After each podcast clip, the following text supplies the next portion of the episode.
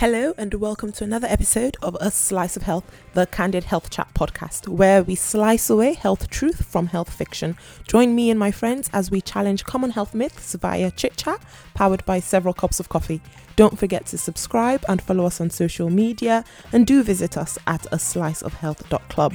Let's get to today's episode. On today's episode, I'm joined by Stephanie and Ebony who are both qualified trichologists and members of the International Association of Trichologists. Trichology is a science and study of hair. Clinical trichology is the diagnosis and treatment of diseases and disorders of the hair and scalp. Currently on the NHS, you cannot be referred directly to a trichologist. However, you can be referred to a dermatologist, which is a doctor that specializes in skin care conditions. This episode is slightly different from our usual medical and clinical guideline episodes. However, it does relate to health and well being and was certainly challenging and enlightening for me, and definitely chit chat at its best. Ebony is a qualified trichologist and member of the International Association of Trichology. Her passion is in natural hair, and her aim is to help clients by providing a particular focus on promoting health and solving hair loss issues. She has also been a hairstylist from a young age and made a decision to pursue this role full time. She has featured on the BBC. Ebony has also worked with London Fashion Week, London Collection Men, and at events in both Dubai and Nigeria. She hosts the informative and straight to the point hair health podcast, Snatched Edges. Stephanie is a consultant trichologist with first hand experience of hair loss and after suffering with hair and scalp issues for a few years, Stephanie then decided to undertake her training in order to find out more about the root cause of her issues and to help those who have also suffered from hair loss. She is a graduate and member of the Institutes of Trichology and undertook training in scalp micropigmentation with finishing touches. Stephanie has had several years of experience, including working as a dermatology assistant in a skin and hair clinic, and she sees patients of all ethnicities and hair types. However, she does have a special interest in afro and mixed texture hair. She is also a brand spokesperson for Nizoral medicated shampoo. Together, Ebony and Stephanie form the Kinky Hair Collective, which creates a safe environment for black women to talk about their hair and their hair concerns. Ebony and Stephanie in today's episode challenge our habits in the Afro hair community, social media trends with evidence from their trichology experience and their studies so far. I hope you enjoyed the episode. Could both of you just tell me how you each got into trichology? Uh, Stephanie, do you want to go first? I knew that would happen. it's just really interesting, and it's not something we talk about quite often. So I, I thought it might be interesting to know how you got into it. Yeah, sure. Um, so I um, I lost my hair first when I was about fourteen. Okay. And I had problems with my hair until like quite into my twenties. Okay. And I was still struggling when I went to see a trichologist again um, to find out. I was a bit worried that my hair wasn't going to grow back. Um, so I went to see him again. I'd seen the same trichologist when I was 18, I think. And he was talking me through mm, what's going on with my hair. He was giving me a treatment. And then I started to tell him all the research I was doing around hair because at that time, the natural hair movement had like really picked up force and people were really like sharing information on the internet. And he then pulled out the um, Institute of Trichologists um, materials. And he said, Oh, have a look at these materials. Think about studying on the course. You seem really interested in this. And for a moment, I thought, I am really interested in this. I'm absolutely obsessed with hair, probably because I was lacking hair at some points in my life. And I think it would be really good to help others because I know my mom certainly struggled to find help for me when I was 14. So it would be really nice to help others, particularly black women, because mm. I think sometimes we get a raw deal in terms of, you know, the people understanding our hair. Mm-hmm. So I did the course and the rest is history. Um, that's how I got into it. Wow, that, that's awesome. And in terms of being a trichologist now, um, how would you say sort of the landscape is? Do we have quite a few, um, you know, people of color being trichologists, or is it quite a Caucasian dominated um, space? Well, when I started, it was it was a Caucasian dominated space. Mm. Very. I mean, I think there was like three Wow. um, black trichologists, Oh dear. including me. Oh. So at that time, when anybody did events or anything, it would only be um, Caucasians Mm. giving advice on black hair. And the person that there was one, my the person that taught me at the institute, he was a specialist in black hair because he'd seen a lot of black patients. Okay. Um, his clinic had been located in Brixton and Clapham. Mm. Um, the landscape is changing now. Um, we've got more black trichologists coming onto the scene. I think once you start to see people, other people doing it, Mm-hmm. it sparks an interest in you. And like since then, you know, Ebony has come on the scene, so I guess she can explain how she came on the scene as well. Yeah, yeah, definitely. So, how did you get into trichology, Ebony? Um, so my background's a little bit of like a, a roundabout. So I first started off as a science teacher, but Mhm. um, I actually had like a really big interest in hair, and it was like my first passion. So I um, gave up teaching several times to go back into doing hairdressing, and finally I was like, yeah, I've had enough of school. Let me kind of do what I really want. And working in different salons, I saw a lot of women of all races suffering with um, hair loss. Mm. And like at the time, it would be like, oh, mix up this hot oil treatment or put this like no shampoo on it. It didn't feel like I was doing anything at all. So I kind of was like looking around for something that would like really explain why these women were suffering in this way. Mm. And I can't exactly remember how I came across trichology, but when I did, I was like, this is what I'm gonna do because it's like science and hair, my two loves just like, put together. Yeah. And um, I was reaching out to black trichologists and looking for them, and as Stephanie said, there was hardly any. And so I found her and definitely started stalking. I found her on Instagram. I saw she was doing like the natural hair event. I was like, I'm gonna go meet her. Oh, that's amazing. Yeah, that's Yeah, really it was cool. important to me to kind of like find women who looks like me that Yes. were doing it because I was like, obviously, like from what I'd seen, I was like, yeah, but the information would be like, wash your hair every day or do this or do that. I'm like, it doesn't really um, merge well with Afro hair care practices. Yes. And so, yeah, I wanted to kind of like make sure that whatever I learned, I could apply it to black hair as well. Yeah, that's really important. And obviously, um, representation matters. And, you know, if I'm doing something and I can see that people like me are doing it, it, it gives a kind of comfort, doesn't it? Um, Yeah, definitely. yeah. That's great. And there's a lot of new uh, black trichologists that are coming up. So I'm really Mm. excited for like the next two, three years while everyone's doing their training. And, you know, we kind of get to go to more events, do more research, really find out why some of the things that happen to black women are, and like really be at the forefront of the, the scene. Yeah, definitely. And I think the the hair journey as well for a black woman and even black men is completely different from that of any any other race really, just because of the the textures of our hair and the kind of manipulation that we we engage in with our hair as well. Um, and Ebony, you, you mentioned something that I'm just going to get into now. You said women doing a lot of hot oil treatments Yeah. and mixing and mixing all sorts. Um, and oh gosh, I just before this, I think sometime during the week, I was gonna send you guys a screenshot of something I saw on YouTube. This lady was mixing, um, you know, the Virgil hair hair fertilizer. She mixed Yeah, in gosh. Sulfur8. She mixed in shea butter, mango butter, and some tea tree oil. Um, and yeah, so she makes it all up, heated it in a microwave, and it was basically this um, YouTube tutorial on how this was an amazing hair growth and hair conditioning treatment. Um, and I just want you guys to touch I wish you could on. see my face right now. You know what? The same here. I, I, I feel like I'm looking to the sky, like, wow. Yeah, I'm just like, I'm just, I'm confusion. I'm confusion. you know what? The other day, I was on YouTube and I saw some woman like um, spraying aloe for a deep treatment. I was just like, why are you, why are you sauteing it? Why is it in your what? um, but I feel like before anyone comes to me, hot oil treatments can be great. It's just, I think, it's why and how people use them. Yeah, I agree. So um, when people say like, I- okay, the internet's a mad place. Mm. And um, while I was training for trichology, um, I was doing a lot of like uh, ghostwriting for companies Okay. about natural hair. Yeah.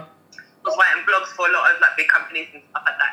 And the request that I would get for people to write would be like, "Hey, can you say how like coconut oil can like reverse this, that, and the other?" And I'm like, "No, because it doesn't." But, uh, but, but can you? And I'm like, "No, because it, but like but this article says." I'm like, "But that person just made it up." Mm. And when you start to research things, you realize that lots of things have been plagiarized. Like I always say, it's like Chinese whispers. Mm. One person will say something, another blog will reblog it, and then everybody's like, "Oh yeah, you know, if you want to grow your hair an inch in a month, stand upside down and do the inversion method." And I'm like, this doesn't make actual sense. Yeah. So it's like what a lot of YouTubers have capitalized on is that people are really worried about their hair or feel like their hair isn't growing well and mm-hmm. are trying everything apart from applying sense to help it. So it's just like, what's the quick fix?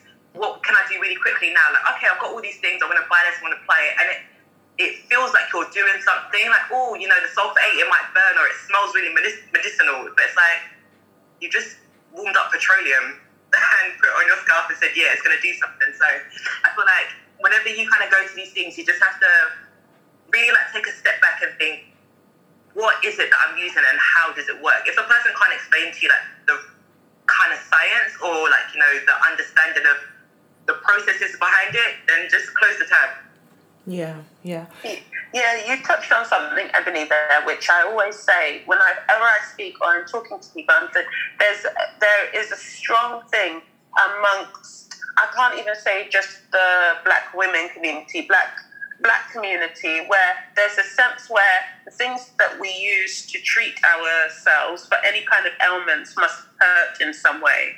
So if I'm using, if I'm doing skincare, I must use something um, that abrades the skin. I must use beads or like granules, peach kernels to do a scrub. You know, if I put some cream or lotion in my hair, it must burn a bit because that means it's working. My toothpaste must be the extra, you know, pepperminty one. Everything must hurt. And I don't understand where we've come from a place where everything must hurt. Braids must be tight um, because it's neat. And, you know, if I have to take paracetamol and sleep with my hair propped up, then that's fine. So I, I think there's there's definitely something in that because that Sulfur8 mixture that you described, I mean, I screamed silently when you said Sulfur8. So it's very heavy in petroleum. So yeah, there's I think there's definitely a thing there where people have this this desire for things. If it hurts a little bit, then it's working. Mm. And I'm just thinking, even with that mix, I'm like, you don't even know how those um, chemicals work together. Mm-hmm, you don't know if like something's counteracting the, the other properties of something else. And it's just mm-hmm. like, you know, like how at, at home when it's like, when you have cleaning products, they're like, don't mix these two products together. Yeah. You don't know what you're doing when you're mixing, not to say that they're the same level, but when you Yeah, get and B, you don't know what reaction you're going to get. If it cancels out something, if it creates a new product that's going to actually irritate or burn or cause damage, it's like, please just be careful. Be careful. Yeah, yeah, definitely. And I think the thing that I think I suppose a lot of people don't really understand as well is that trichology is actually a science, and so it's not just um, just hearsay or anything. It's actually it's evidence based, and you know you've studied for it, and you, you're showing um, you're giving advice based on e- actual evidence. And Ebony, I, I just want to ask you in terms of you know doing the hairdressing and then going to um, study trichology formally, how would you Yeah. say that has changed your practice because obviously we have quite a lot of hairdressers who aren't have not trained in trichology. So how would you say that your practice is is different? And what kind of different experience would someone visiting you as a hairdresser who's also a trichologist be compared to if they visited a hairdresser who who only practiced that? Um, I think even when I was hairdressing, I was very cognizant of the fact that a lot of the things we do are nonsense. okay Like a lot of the things, it just didn't it didn't sit well with me. And I think through studying studying trichology, it kind of brought to light that yeah, a lot of the things are excessive. mm-hmm. Or like even before, like I didn't like doing relaxers, I didn't like doing braids very tight. And so now I'm just very like strong in my beliefs about why I do and don't do certain things. Mm-hmm. And so, um, even like down to like the amount of products. Like I remember Stephanie came to see me to get her hair done, and she's just like, "That's how much cream you're putting in my hair." And I'm like, "I don't need any more." Mm-hmm. those things always kind of like shock people how I'm very like minimalist in my approach. Um, now in my services, I don't do like braids with extensions anymore. I don't do any color. I like my um, service menu is very very slim, Okay. just because I'm like I just want to help you with the health of your hair, and rather than just styling it for the sake of it looking nice. Okay. And just to piggyback on that, you said you don't do braids with extensions anymore. Why is that? Firstly, just because I'm lazy, it takes too much time. Okay. and is there is there any other reason? Um, I think when people come to see me, there's also a need of them wanting to know how to look after their hair. Okay. And so if it's in extensions, they're not going to be, not to say everyone is, but you don't get to put in as much effort or really understand what your hair is doing. Yeah. So I'm like, you can do extensions. I can recommend some great stylists for you, but I want to teach you how to look after your own hair 1st Mm-hmm. And so once you've got that done, then I'm happy for you to go and get that done somewhere else. Okay, okay. And Stephanie, um, I'm just going to ask you a few questions about your opinions on certain things that we practice in terms of natural hair, and then we'll come to sort of dry hair, dry scalp conditions and the oiling of it. Um, Yeah. Apple cider vinegar rinses. So apple cider vinegar rinses, I'm not really too bothered about. Mm. Um, the pH of apple cider vinegar is quite is um, low, around 4.5, Mm. and as is the acid mantle on the scalp. Um, sometimes if you've got like quite an itchy scalp, it's quite soothing, Mm. but it's not. I don't believe in it so far as you're diluting it.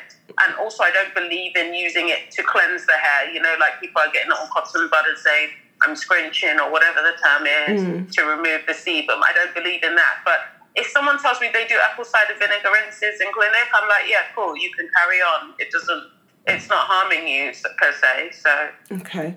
And rice water for hair growth. oh my god, I, I can't, I can't. I've watched so many videos on it. Um, and I've seen people doing it. People have mentioned it in clinic, and Ebony and I have discussed this at length. You know, um, Ebony even kindly pulled out the you know original report and everything. And I just, for me, it, uh, one, one, one thing I'll caveat in, in in this is that there may be some remedies out there that we have not yet discovered. So the experimentation by people out there is is can be done, but the problem is that there's a real obsession, and then there's this um kind of um Chinese whispers, and it grows into this massive ball of this makes your hair grow. Putting rice in a cupboard to ferment and then putting it on your hair is not good for your scalp or your hair mm. because we don't know the level of fermentation we need to stop at. Mm-hmm. Fermenting a product is a very fine science. People drinking things like kombucha and all of those things, those things have been finely fermented in controlled conditions. Yeah. You just stuck it anywhere and then you put it on your hair you know, we've we, there's so many other products that have been tested. Why do we want to put this on our hair? Mm, mm, mm. Um, and why are we wasting good rice? This is what Ebony said. I just say, every time I cook rice, I'm actually traumatized. Like I get to washing the rice and I'm like, I'm putting it down the sink, and so I'm in my mind, I'm like, someone put this in their hair, someone put this in their hair, someone put this in their hair. And honestly, I can't look at rice the same. Like it really stresses me out. Sorry, I just had to add that because yeah, just it's really ruined jollof rice for me. Yeah. I'm like, someone's taken this dirty water and just put it in their cupboard. and it's applied to their scalp. And I'm like, also, rinse off products. I'm like, if, how much how much effect is a rinse off product gonna have? Mm. Like,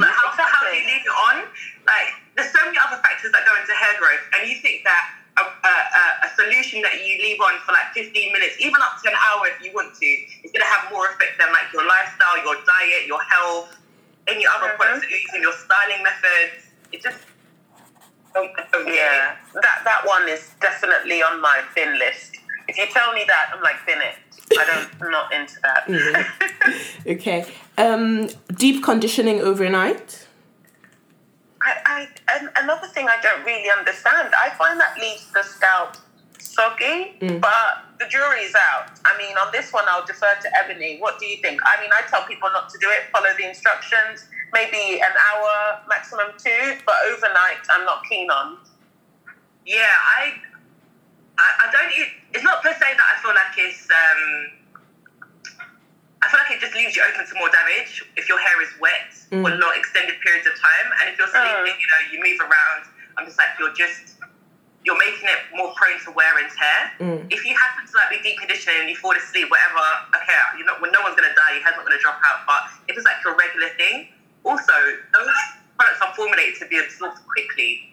So after maybe Mhm. like you know 20 minutes, 45 minutes, even up to an hour, you're not getting any more absorbance. Mm. It's like pouring that sugar into into hot water. After a while, the sugar's not gonna dissolve anymore. Mm. So you can keep on adding, but nothing's gonna happen. Yeah. So I'm like, That is a science teacher explanation. That is, it. yeah, it's a very good analogy of some saturation. That's fantastic. I think my mind is like, I, I just try to think of things at like the most simple level. So Yeah. I'm like, okay, if someone who deep conditions for 30 minutes versus someone who deep conditions for an hour with heat, yes, there may be like, you know, some difference to their hair, Mm. but I'm like, at what point does it start to get ridiculous? Mm. So if you deep Mm. condition overnight, what about if I deep condition for two nights? And what if I deep condition for three nights? And what if I never stop deep conditioning? Like, where, do, where does it end? You know, I'm actually I'm gonna actually raise my hands up and say that I I used to deep condition overnight for a really long time. When I first So went, I. yeah, when I first went Yeah, me natural about seven years ago I'm ago. speaking from a place of I've done all the stupid things to my hair, and one day why am I doing this? Yeah, that's Yeah. exactly what happened with me as well. And when you're studying trichology as well, then you start to get that there is a point where you start to think, oh, hold on, I'm confused now. Mm. You as the, the clinician are confused. You're like, I, I but I've been doing this. Why have I been doing this? And then almost you, you regress a little Yeah. bit because now you need to find a new, better way Yeah. to tackle how you're handling and looking after your hair. Yeah. I've been guilty of everything. I know all the top YouTubers. I know all of the, you know, when people come and sit down, I already know what's going on because I'm abreast of it. Because I think secretly I want to try it, but I also know it's nonsense. Yeah. Yeah, and then on that point as well, when I think about like my experience in the salon to compare to what I would do at home or like see other people doing, because I went natural at like the same time everybody else was going natural, so that was like a new experience for me, and Mm. it's not really taught in um, schools or anything. And I was like, I can go to the hairdressers or do my hair myself, like at the salon, and it look amazing and be in and out in like an hour and a half. So if they didn't deep condition or like do all these other things that I'm doing to be extra, how come they can get this amazing result? And me at home, I'm spending Friday night till Sunday morning trying to re- recreate it and not being able to do so. So I was like, no, this can this can really be cut down. Yeah. Yeah, that's a very good point.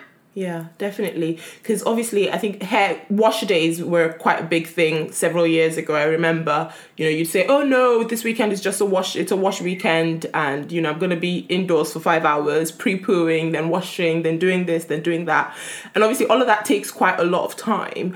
Um, Yeah, man, we all had two inches of hair. We all had little TWAs taking five hours to wash. That's not good economics.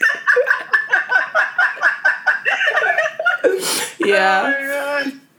Um, and uh, the final thing, something that I've seen on YouTube recently that sort of um, sparked quite a lot of debate as well, is putting hair grease in hair. So, like the um, Blue Magics and the Doo Gros um, to hair, not to the scalp, but to hair um, to reduce single strand knots and for hair growth. What, what, what would you say to that? Well, for hair growth, Mm. um, no. I mean, the question I always ask people is that for hair growth, what is the active gre- ingredient Mm. that is promoting the hair growth? And is it penetrating deep into your dermis, beyond, right into the subcutaneous fat layer to get to your actual hair follicle Mm-hmm. to stimulate growth? So that's my first question. My second question is that for the single strand knots and the actual condition of the hair, um, it, in terms of hair grease, so hair grease is um, like it's basically petroleum they reverting back to. Now, petroleum is inert, so it's quite good for skin conditions some, um, on your like body, etc. However, when you're on on the hair, it's good, but what happens is that it's very occlusive.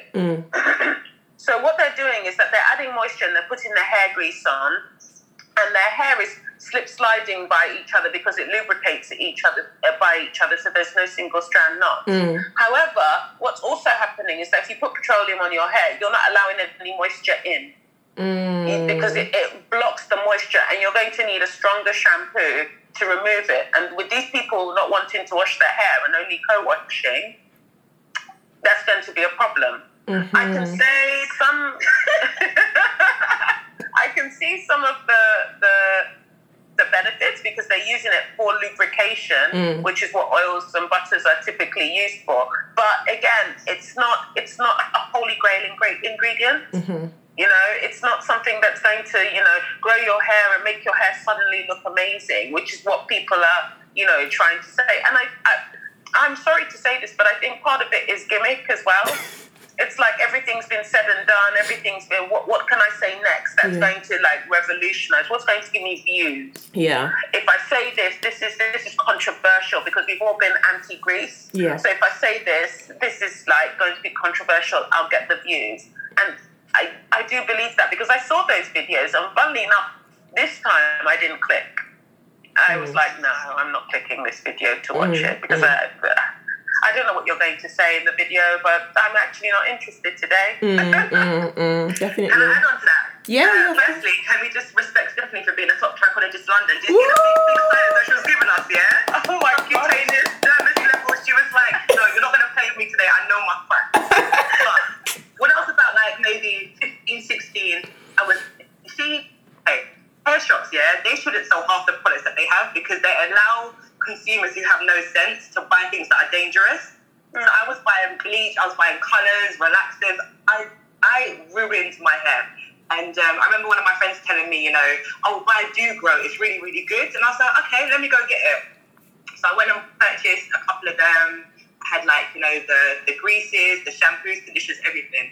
And I used it on my hair religiously, and my hair grew. Now, let me caveat that by saying I actually implemented a routine. I never had one before. I wasn't doing anything like properly with my hair. It was just, you know, calm, slap color, slap relaxer, leave it until, you know, there's regrowth. But when I started using those products, it forced me to kind of be like, I'm washing my hair regularly, I'm looking after it more, I'm moisturizing it. And because I was aware of breakage and damage, I stopped doing things like using heat and straighteners and gel every day like I was. Um, And then I think back to like maybe like our parents' generation or even before then, they were using horrible products. But a lot of people still have really good hair. Mm. And when you think about those people, they're not the ones that just allow any and everybody in their scalp. Mm. They take very good care of their hair despite what they were using. And so even if you aren't able to access, you know, the finest top of top ingredients with the best science and the best studies and trichologist recommended and da da da da da, Mm. you can still have a really good amount of healthy growing hair, even if you don't have the best things to use, as long as you apply the right technique. That's great. And I think that's a great segue into talking about hair care regimes because you just said that in as much as you were using things that you probably wouldn't recommend today, you actually had a good hair care regime. Um, and that's what certain people are lacking. So, what kind of regime would you recommend? Um, is this me or Steph? Both That's of you. definitely- You can yeah. take that one. Okay. I, I'll Um, answer after, but you go first, Ebony. I think people are really focused on products, and so they'll be like, "Oh, this person's just brand new Like, Let me go and collect all of the products." And I'm like, "No, think about what your hair needs." So at the moment, my hair is coloured, and it's uh, quite. It can get quite dry, and I've got some scalp conditions as well. So I focus on that.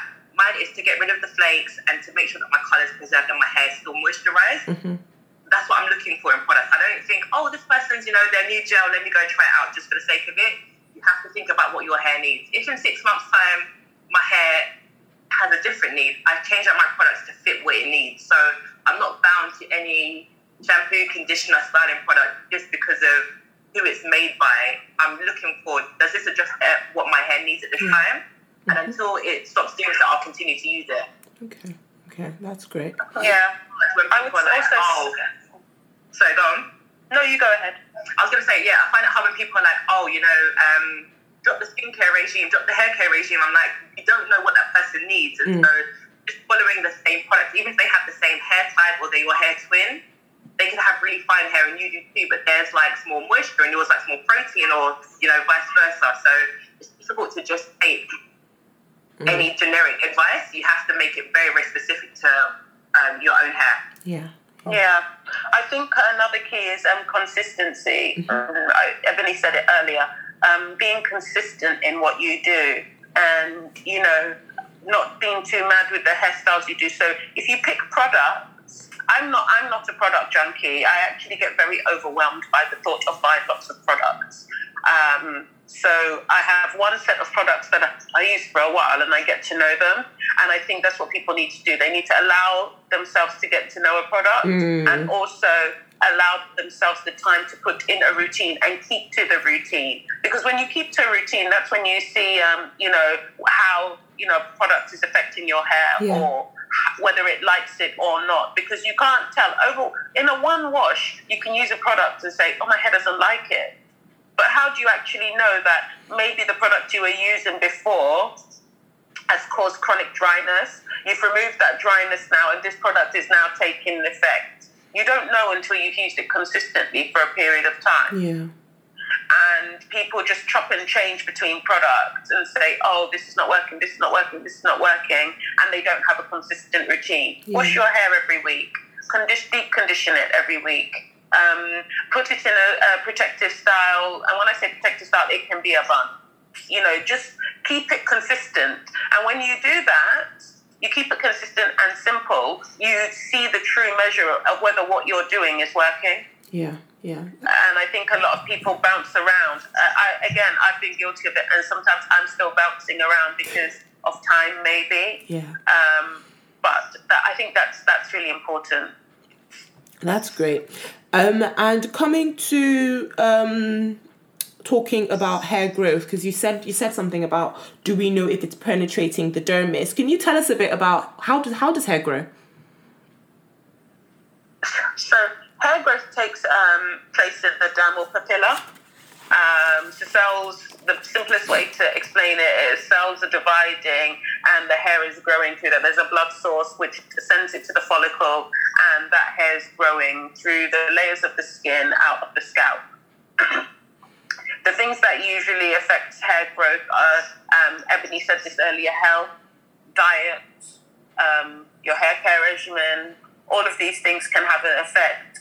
And what most people think is that if I apply something topically, that's going to solve the problem when we need to look in, internally and we need to see what's going on. Because hair is a, a um, I, I call it a, like a secondary sexual feature Okay. um, because what it is is really for mate selection. You know, a glorious crown. It's like a peacock. You know, peacock crowns his tail, and he's like, you know, and the women are like, woo, look at his tail. I think hair's like that as well. It's like, look at her mane, look at her hair, and then you know you're just bopping, and everyone's like, oh my god, look at her hair. But it's not essential for survival. okay. So the body, when under attack, is usually going to get rid of that first. It's like, what is this thing that you are carrying on your head that you spend all this time on? Your kidney needs this.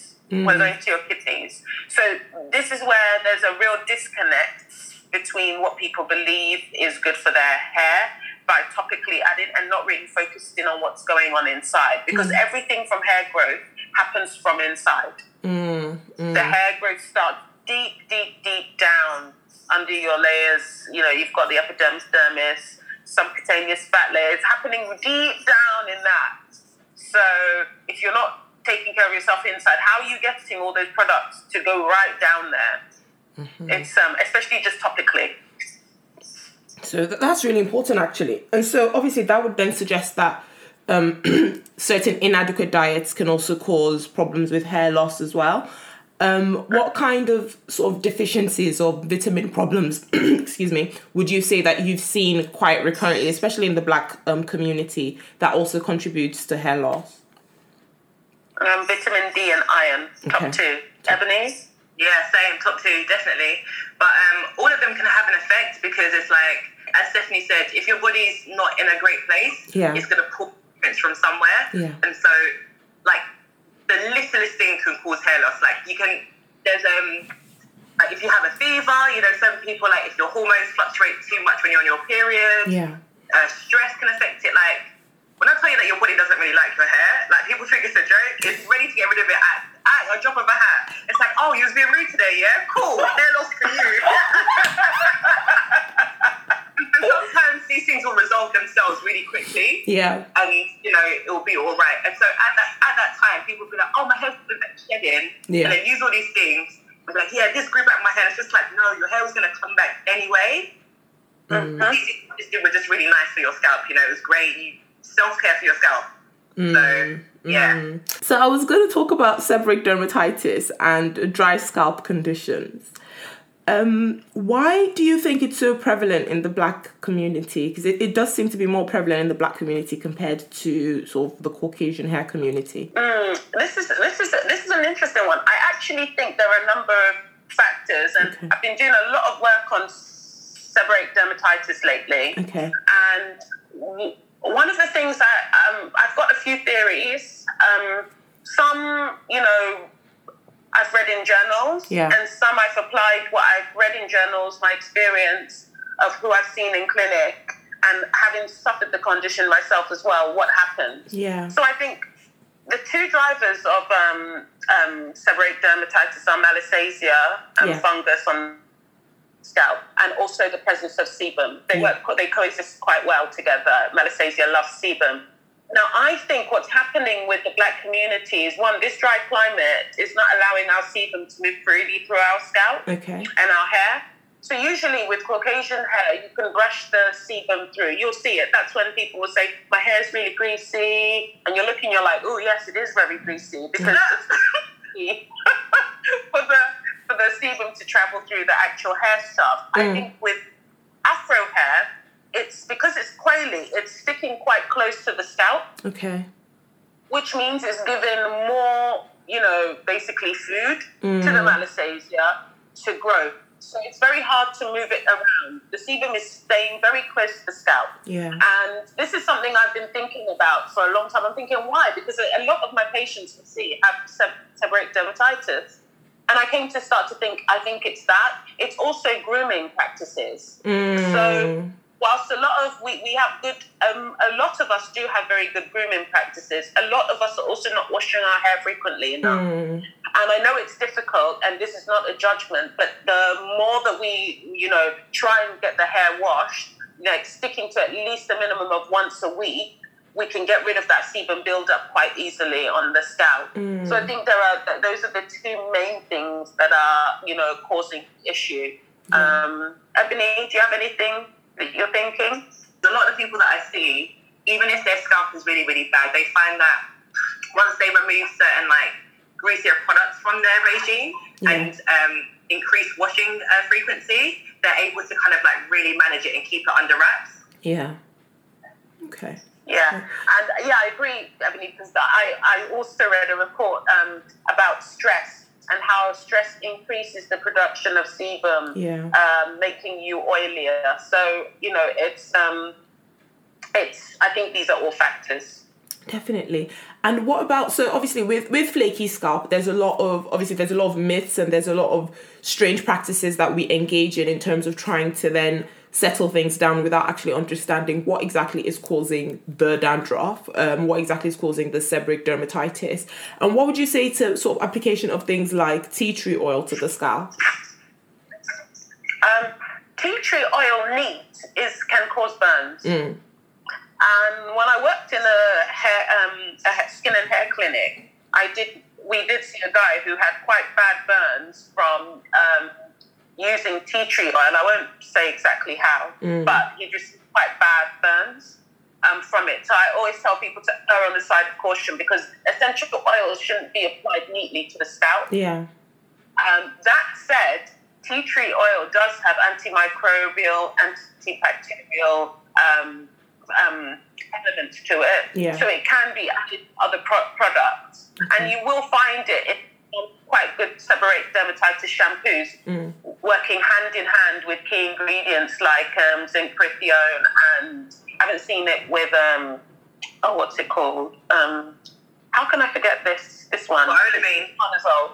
Ketoconazole. I've Yeah. never seen it with ketoconazole, but I've seen it with the other one that you mentioned, um, Ebony. Yeah. Um, so it can, it can work, but what I, I, I I'm always cautious about saying, you know, it does, it can work to help control it Yeah. because people are then going to go and use it neat, Mm. and neat isn't safe. Any essential oil neat is not safe. Okay. Okay. So um, that, that that's that's something I'm like cautious about. Okay. Yeah, and I think this is where it's really important to have like women. I know I'm not gonna say women of color. I say black women because I don't subscribe to the women of color thing. Um, black women because of like our hair care practices. So when you see like you know even a doctor or another psychologist, they'll tell you if you have symptoms, you need to wash your hair frequently, every day if possible. That is ridiculous for a lot of women. Like it's just it's laughable. Yeah. And so when they get these shampoos, they don't understand that you know they're quite drying and they're going to how to use them well. So they'll get their like an, an anti-dandruff and anti-sebum shampoo, whichever one they choose, and they'll apply it to like their scalp and their hair as well, and then be upset because their hair is dry, it's stripped of all its moisture. But they don't understand that those shampoos should just be focused on the scalp, and you can then go and use your normal moisture shampoo afterwards to replenish any lost moisture in your hair. And it's like you have to kind of adapt things to make it suit you better. So then that's when I think people move to go and use using like um, tea tree oil or those other things because they're like, oh no, I tried this shampoo and it just made my hair feel horrible. Yeah. So because we're not, um, some people aren't able to wash their hair frequently as they should, they're trying to use things that will dampen down the symptoms. So if they have like a dry, flaky scalp, they're like, okay, well, let me put some like oil or moisturizer or something on it to reduce those flakes because I can't wash it just yet. Mm. But I'm thinking if anywhere else in your skin was flaking, you would go and wet it to remove that buildup or anything else. I'm like, why don't we apply the same logic to our scalp? Because it is essentially just skin. Yeah. Yeah. And what about hair, scalp moisturizers? So not the ones that are um, um, heavy in petrolatum, the ones that are maybe water based, because there are quite a few water based ones now. Would you recommend the use of water based? You can go first, Ebony. I want to see if you say something. Okay, so um, my general consensus is you don't need anything on your scalp, but obviously there's exceptions to every rule. And so if you find that you do have a very dry scalp, I'd say if there's patches or areas on the scalp that are extremely dry, then you can go ahead and put, you know, a water-based uh, product on those particular areas. We don't need to go through, you know, covering every single section of the scalp as we would do with like our skin or how we used to when we used to grease it. Um, and it's kind of like a way to wean yourself off. Some people in some areas have to use, you know, more products on their scalp than others, but I find that most people are able to wean themselves off having to use anything on their scalp regularly. Okay. Stephanie? Oh yeah, Yeah. sorry.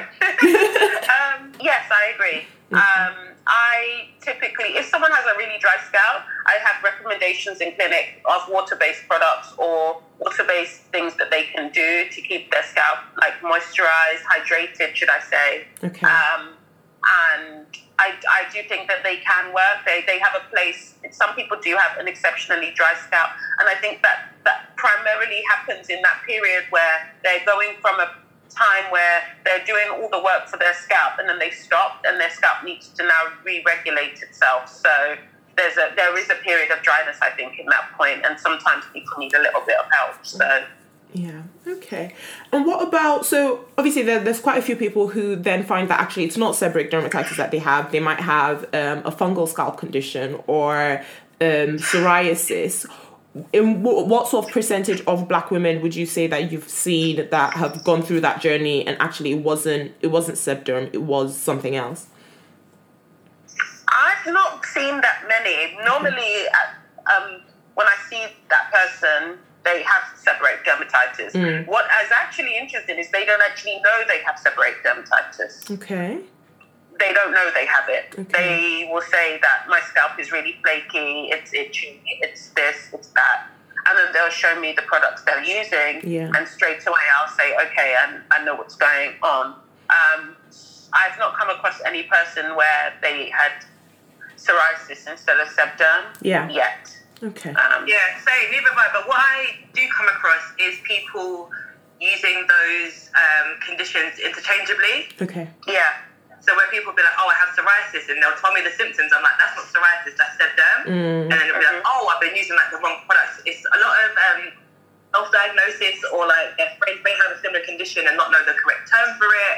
And so I think it's really important to see, especially whether it's a trichologist or a doctor, or dermatologist, someone who can give you the correct info because even the stuff online, like I see about certain conditions, I'm like, this doesn't make any sense. And um, just before we round up, um, any advice for those of us that have, you know, because in the black hair community, we've all, you know, put on wigs too tight, we've all had braids on too tight. Um, traction alopecia, what would you say would be the first step in terms of going forward, other than stopping, stopping the pain, stopping taking paracetamol before you go to your braider? Um, yeah, because I mean, it's something that we all used to do. You know, you take a paracetamol before you go for your braids, and then take some more when you get back home. Um, and then in a couple of days, you'll be fine, and then you know you've got banging braids, but you have no more hair. Um, so. I think just stop it. Um, I think it's really important to have a good relationship with your hairstylist. Yeah. And so when clients come to see me, I try to empower them to be like, if there's something you're unhappy with, please tell me. I'm not going to shout at you. I'm not going to like embarrass you or make you feel a certain way. This is, oh, it's okay for you to tell me, you know, that's too tight or can we do it this way? I've always got enough time for you. Yeah. And so they're like, oh, this is the first time I've ever been able to say, oh, actually, that braid is a little bit too tight. Mm. Even though I think I'm soft handed, it does happen where they're like, oh, no, there's a hair catching.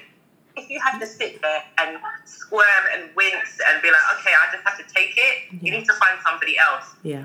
Especially if you can't say to the person, look, you know, I'm not happy with that. And think about it, your hair can only go through trauma a limited amount of times before it gives up on you. So if you think every time they pull too tight, your your um your hair follicles counting the tally, being like, you've got two, three more times to play with me, and I'm not coming back. Wow. That should kind of change how you think about, you know, is this damage really worth it for like banging Instagram photos? Mm. Yeah.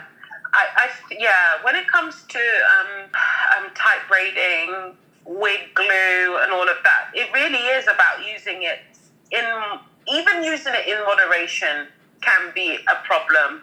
And it's really thinking about, I, I don't, I don't do tight, I've not done tight braids for a long time. And if my braids are tight, I mean, I haven't braided my hair in a while, but if someone braids my hair tightly, I will tell them and I will remove that braid. Mm. I'm I'm that annoying friend that goes that braid's too tight. Yeah. And they're like, my friend's like, oh, but if I take it out, there'll be a tuft of hair.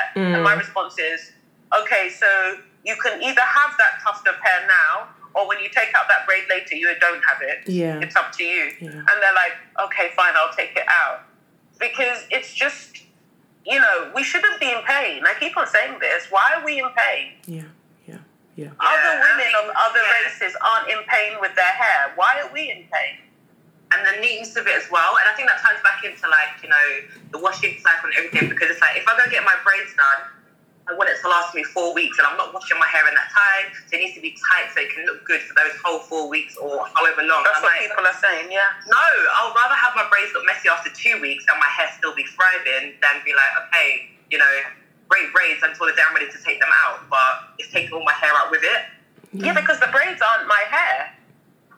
The braids aren't my actual hair, so they can look okay. So they look banging, but my hair underneath is dying and screaming and yelling at me. But I'm like, yeah, cool. When I take it off, I'm going to put some new braids on. No, I, I, I think it's a really, you know, I think tight braids for a start. If your braids are too tight, then you need to take them out and have them redo them. And I think some women don't recognize anymore when their braids are too tight. Mm, that's true. Yeah. Yeah. We're used to it. We got used to it. So if it's not tight, you think she hasn't done it properly. Mm. Oh, I went to do my braids and she didn't do it well. And your friend's looking, thinking those braids look nice. No, no, no. You see, look, they're loose. And then they shake it, and you're like, no, it's not loose. You know. Yeah. Oh, and can I just add the amount of hair? Yeah. Please, please. When I hear I use 10 bags of hair, I just fall on the floor. I'm like, 10 bags? How are you carrying 10 bags? When you came from the supermarket and you were carrying, sorry, the hair shop, and you were carrying 10 bags, how did it feel? That you, oh gosh, that's heavy, right? true. Oh, you know, I've never thought about it that way. You know. Then you put it on your head, Oh and it makes a difference. no, it's still heavy. Listen, even just the the practices before you go into getting your braids done, the blow drying, the the straightening, the the application of hair grease. I had one woman tell me she wanted to relax my hair before she braided it, and I was like, Same. ah, so Mm. come on, this chair real quick. And I know people that have been like, you know, pressured into doing things that they're not comfortable with. But again, try and develop a relationship with the person that's doing your hair. Um, there, there are great stylists who can execute a style and make it look amazing, but some of them can also be very detrimental to your hair. And it's just thinking about which one you, you prefer. Like, if you don't care about the length of your hair, the health of your hair, then by all means, enjoy those things. Like for me, health, I mean, not health, length has never been a goal. So I will bleach my hair to thy kingdom come because I enjoy having wild colours. I don't care about my hair reaching any bra strap, you know, that kind of length. I can play around and have a bit more fun. But if you feel like health is my goal, mm. then you have to sacrifice certain practices. Well, I never thought about, you know, just carrying the 10 bags of hair. I've had braids that when I turn my head, so if I'm in bed and I turn my head, the braids, by the when the braids finally drop into their position, it pulls my head down. I thought that was the day I thought, no, this is wrong. Yeah. This is wrong. My hair should not my hair should not be pulling on my head like that when I have my natural hair out, it doesn't feel like this, but I put 10 bags of hair on my head. And you see some, I see some vendors who then say to you, oh, it should take about 10 to 12 bags to do this hairstyle. I'm like, for the wear? Mm, How? Mm. I've done the same hairstyle and I've used four. Mm, mm. Is it that you want to sell me more? Yeah.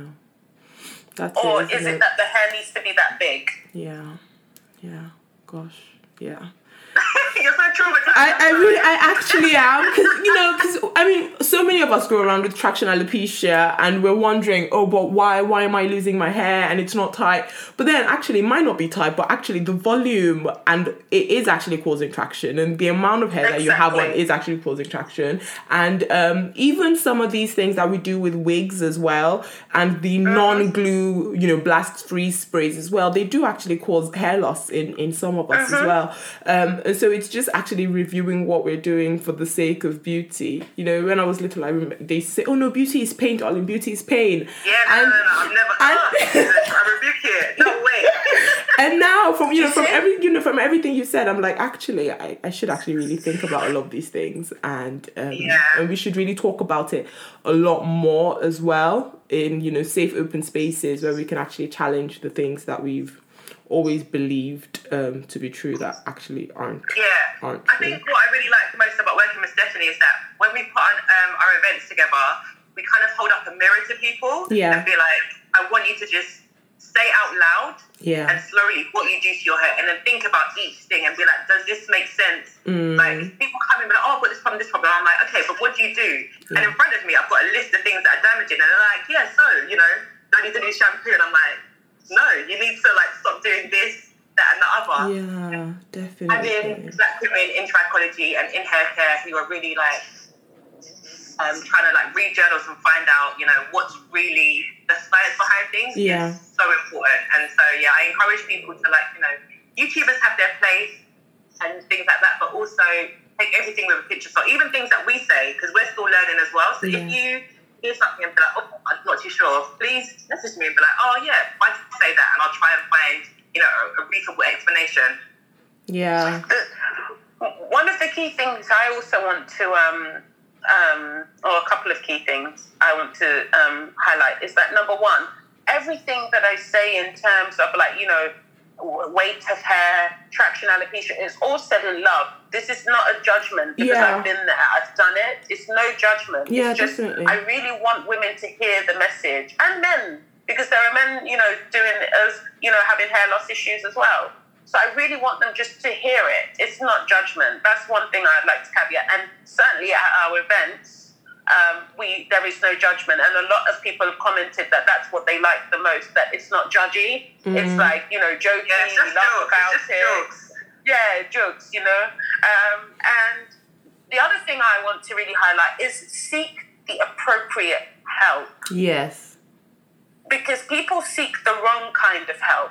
And I know sometimes it's difficult because there are lots of people that say they're an expert in something and they're not actually. Mm. And you can't help that sometimes. But you'll see women going to someone. I've, I've spoken to people telling me that, you know, oh, I was going to come and see you, but I found this this round the back way woman who told me she can do it for twenty five pounds, so I went there. Mm.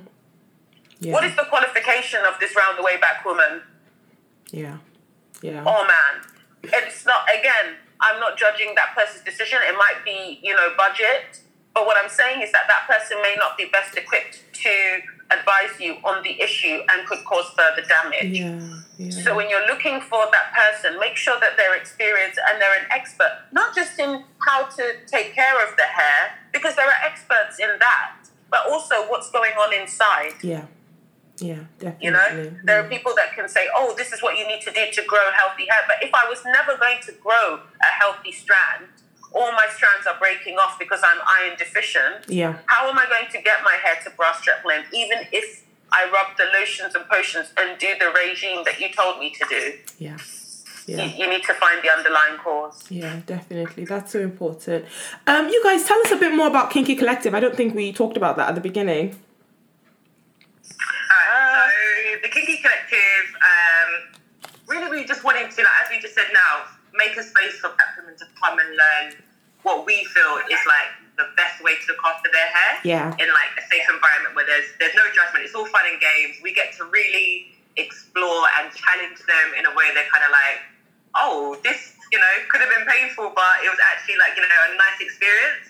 Um, so our next event is on the 8th of March. We're doing a braiding class because a lot of black women can't braid their hair. Mm. And like that kind of feeds into the cycle of going to stylists who don't necessarily have their, I don't say their best interests at heart, but maybe don't know the best way themselves to care for their hair. Mm. And so if you can take back the ownership of your own hair, you know, then you can have more more say over how you let it be treated because you don't have to do it yourself. Yeah. So yeah, we're hosting a braiding class. It's a really small, intimate get together.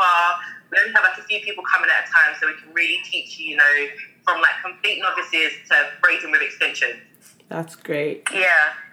And we, um, you know, lunch is provided. I just like to add that. Yeah, and drinks and music, just that music. and banter. We got banter. We've got all of that. And yeah. bags. Yeah, we have a really Yes. good time.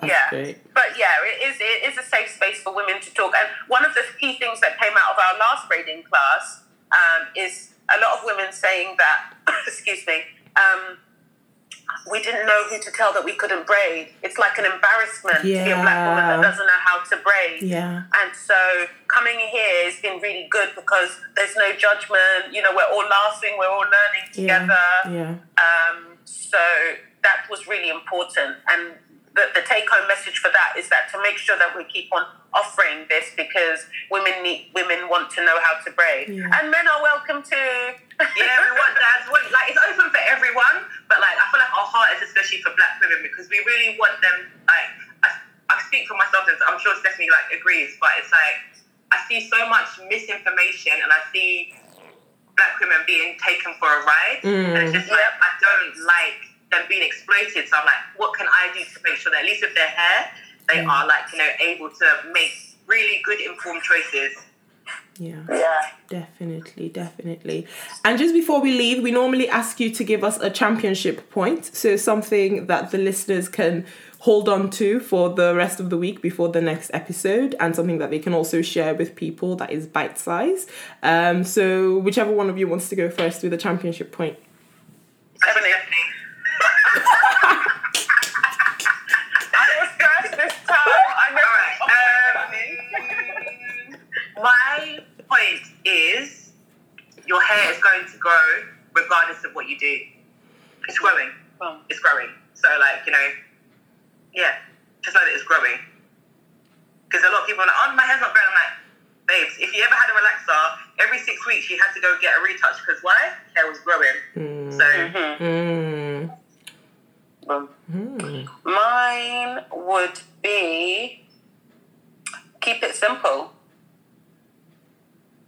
Don't get bogged down with everything. Don't get bogged down watching YouTube videos, uh, 10 billion YouTube videos, and saying, oh my God, I need to pre poo, after poo, co wash, shampoo, deep condition, protein, and then I need to sit under a dryer for three days. No, keep it simple. You just need to do the, you know, wash, condition, um, moisturized style. Go. That's it. Yeah, that is. yeah. Oh, another one. Come to our braiding class. Yes, yes. To come to the braiding That one, class. but do you what about self promotion? Whack. Yeah. Yeah, definitely. Yeah. Yeah, yeah. Everyone come to the braiding class. I'll I'll link the um deets beneath on the um on the podcast note. Thank you for joining us on today's episode. Do share this podcast with two people who have not heard about us before. Remember that this podcast in no way replaces advice from your own doctor or physician. Do subscribe and follow us on social media. Leave us a review on iTunes so that others can access the amazing content. And do join the club at a slice of sliceofhealth.club and drop us some suggestions or questions that you might have. Don't forget to be a health champion wherever you go by separating health fact from health fiction.